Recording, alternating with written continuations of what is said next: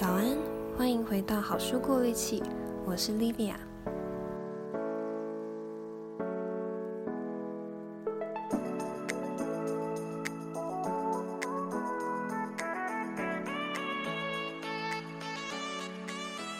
你曾好奇过自己的梦到底有什么意义吗？每次做了梦，你是不是都想试着解开，但却不知道该怎么下手？如果你对梦有这样的好奇，那你非常适合听今天的说书。今天要介绍的书叫《你的梦，你的力量》，潜意识工作者哈克的解梦书。什么是潜意识工作者呢？你可能没听过，居然有这样的职业。很简化的来说，潜意识工作者就是帮别人解梦。但解梦这件事啊，跟你想的可能有一点不一样。解梦呢，靠的不是一种绝对准确的梦的词典。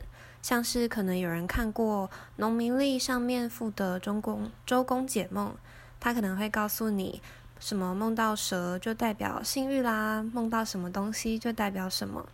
但心理学里面的解梦不是像这种绝对的法则，反而我们之所以会产生梦，就是因为潜意识想透过这样的方式跟你对话。梦呢，是潜意识跟意识之间的桥梁。所以呢，在你的梦里面，为什么会出现某种东西？它代表了什么？那些意象都是非常个人化的，取决于你个人的生命经验。那这也代表，其实能解开你的梦的人只有你自己。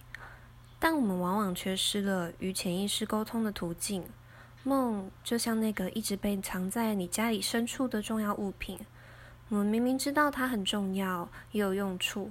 但就是想不起来自己到底把它放在哪里，又找不到方式接近它。但其实真正知道物品放在哪里的，就只有你一个人。就算叫朋友来，他们也只能依照你的个性猜测，会不会是放在哪里了呢？所以这本书呢，就是提供你一些可行的方式，让你有办法找到那个重要的物品。让你通过询问自己一些问题，找到你的梦，至于你个人的特殊连结和意义。接下来，我想先介绍解梦五阶段。解梦五阶段呢，其实是主要给像作者这种陪伴他人解梦的人参考用的。但我们也可以把自己当成那个陪伴者，帮助自己解梦。你可以在脑中先想想自己最近做过的一则梦。那我们要开始进入解梦的世界喽。解梦的第一阶段是准备阶段，你可以坐在舒服的椅子上，放松地邀请一份内在的平静和专注到来。你可以跟潜意识说说话，跟他说，在接下来的一段时间里，我很想要听一听你的声音，听听你在我生命中的这个时刻，想要传达给我什么样的讯息，像这样子。这个阶段可以说什么话？作者有录几段引导词，放在随书附的 CD 里面。那因为第一阶段最重要的任务是启动安心机制，所以只要你放心了，就可以进到下一个阶段。阶段二是澄清，把你的梦描述给陪伴者听，有什么细节跟感受？如果你梦到了一个树屋，那那个树屋是什么形状的？有什么颜色、材质？它是老旧的吗？摸起来怎么样？它给你什么感觉？在这个阶段，如果我们是帮自己解梦，可能就不需要花太多时间，因为只要不隔太久，我们对梦中的感受跟重要情节都不会差太多。所以这个阶段主要是为了让陪伴者跟你看到一样的图像。那来到第三个阶段是聚焦。聚焦阶段呢，会问在梦里你最好奇的部分是哪一个部分？最让你感到迷惑或震撼的地方是什么？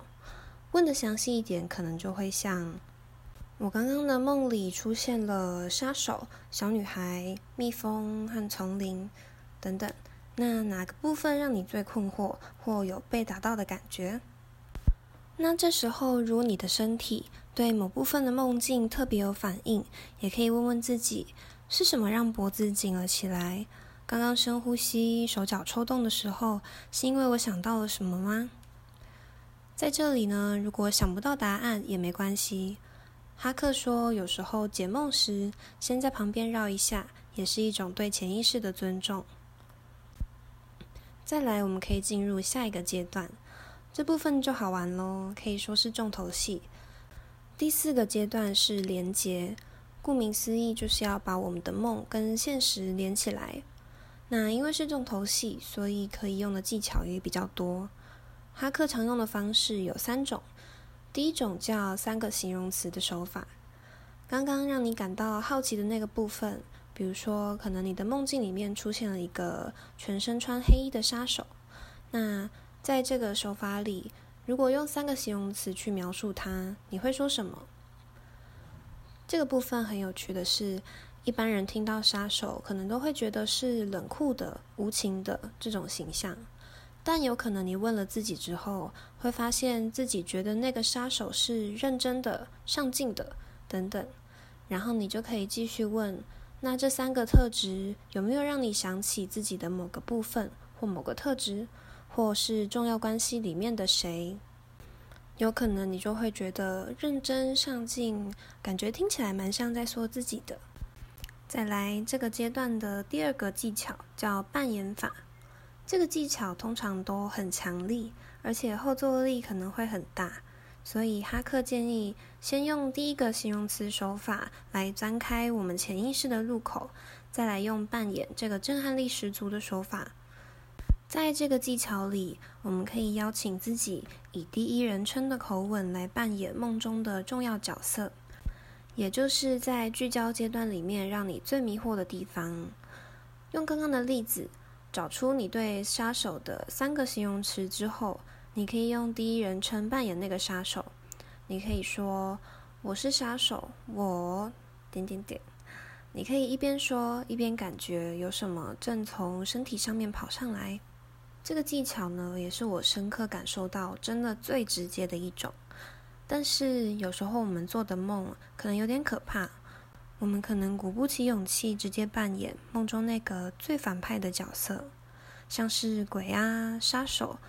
狗、讨厌的人等等，其实这些噩梦通常都是潜意识想要提醒和叮咛我们什么。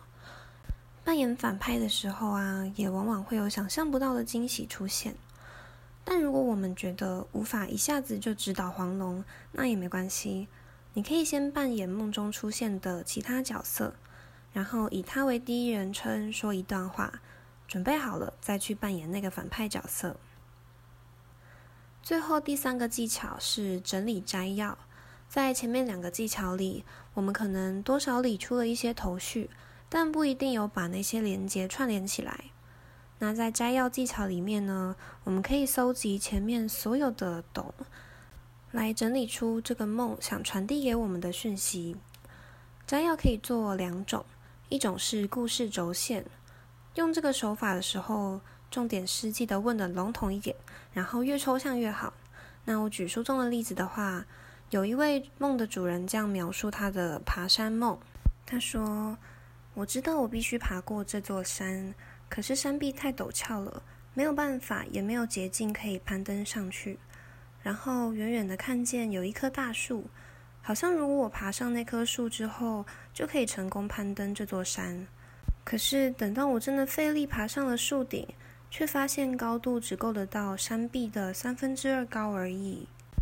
那这个梦境，如果用故事轴线技巧重新整理梦的重点的话，你就可以对自己说：一开始找不到方法，后来出现了一个，可是好像只有一部分有用而已的这种状况，有没有在生活中也碰到了类似的事呢？也可以像是这种说法。刚开始很费力的想要到达某个地方，可是到了中途，不知道为什么，却好像不得不先停下来了。那这个描述有没有让自己想到生活中的什么呢？那刚刚讲了故事轴线的摘要，第二种摘要的手法就是感觉摘要，把你的梦境中主要的情绪做成简短的摘要，然后再说一遍。这种手法比较单纯，但诀窍就在。多说几种可能性。用刚刚爬山的例子，你就可以对自己说：一开始很困难，后来明明好像看到了一丝光明，却在相信他之后才发现不是真的，有一种自己被骗了的感觉。的这种感觉，有没有让你想起什么？那在这个阶段理出一些头绪之后，我们也可以问自己说：如果这个梦是反映你最近状况的一份报告书，你猜这个梦在说什么？那结束最精彩的第四阶段之后，就到了 last but not least 的收尾阶段。以前英文老师都会说不要用这个当结尾，但用在这边蛮合理的。收尾阶段呢，就是在把产生的连结做最后的结尾。在这个阶段，我们可以问：解到这边，我觉得这个梦是在说什么呢？通常到了刚刚的连结阶段，如果主角顺利解开梦的话，常常会在那个“啊哈”的瞬间，伴随着一些反应。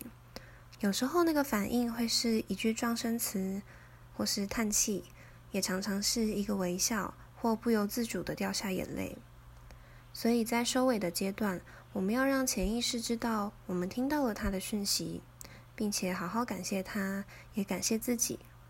如果情绪激动，你可以先做三个深呼吸，然后对潜意识说：“谢谢你给了我机会靠近你，在接下来的日子里。”在我生命中要面对那些重要的抉择，面临痛苦或不知所措的时候，也请你继续传递信息给我，让我们变成好伙伴，一起创造美好。那收尾之后，也别忘了问自己：如果这个梦是提供一个新方向，那这个方向是什么？接下来我可以怎么做？如果这个梦是一个提醒，那它正在提醒的是什么？我可以做些什么吗？那这就是解梦的五个阶段喽。你可以在今晚睡前就在床旁边放着纸笔，隔天早上醒来的时候，把梦记录下来和画下来，自己解解看。我知道一定会有人说自己做什么梦，隔天马上就忘了。其实这件事蛮好解决的，你只要在睡前对潜意识说：“亲爱的潜意识，如果你有讯息要给我，我很愿意花时间倾听。”尽管我不一定解得开，但我想请你让我今天晚上记住自己的梦。我会试着解读你想给我的讯息，就像这样。我一直都觉得这种力量很神奇。我自己当初也是用这种方式开始记录梦的。但要注意的是，嗯，我们可以把潜意识想成一个朋友。如果我朋友寄了一封信给你，你看不懂就不回信，把它丢在旁边。那那个朋友还会一直寄信给你吗？换作是你，你可能也不会。但如果我们很重视那封信，即使看不懂，也把它带在身边，有空就读读看。遇到朋友的时候，跟他说：“哎，你的信我都看不懂，哎，可是我都把它带在身边，有空就读读看。”那这个朋友会不会继续写信给你呢？通常都是会的。这个比喻很可爱，是书里面一位影响作者很多的咨商学者。尤金·甘德林说的：“好啦，那今天的说书就到这边啦。这真的是我一本非常非常喜欢的书，真爱多年。书中还有很多很精彩又令人感动的解梦实例。每次盗梦的主人真的意识到潜意识想送他的讯息的时候，我都会跟着一起流下眼泪。如果你对这本书有兴趣的话，我会把博客来连结放在详细资讯。”这么一本好的书，还不快让它红起来吗？而且随书附赠的 CD 片，还可以听到哈克的迷人嗓音哦。那今天的说书重点，我一样会整理成文章，放在详细资讯，请大家把它拿来当重点复习，多多利用。至于我的解梦过程呢，因为这集太长了，所以我决定把它放到闲聊。如果你觉得需要别人的案例才会比较好，自己实做的话，那欢迎你收听下礼拜三的闲聊。那今天就这样啦。如果你喜欢这样的内容，记得订阅好书过滤器，并在 iTunes Store 或我的文章下面留言给我。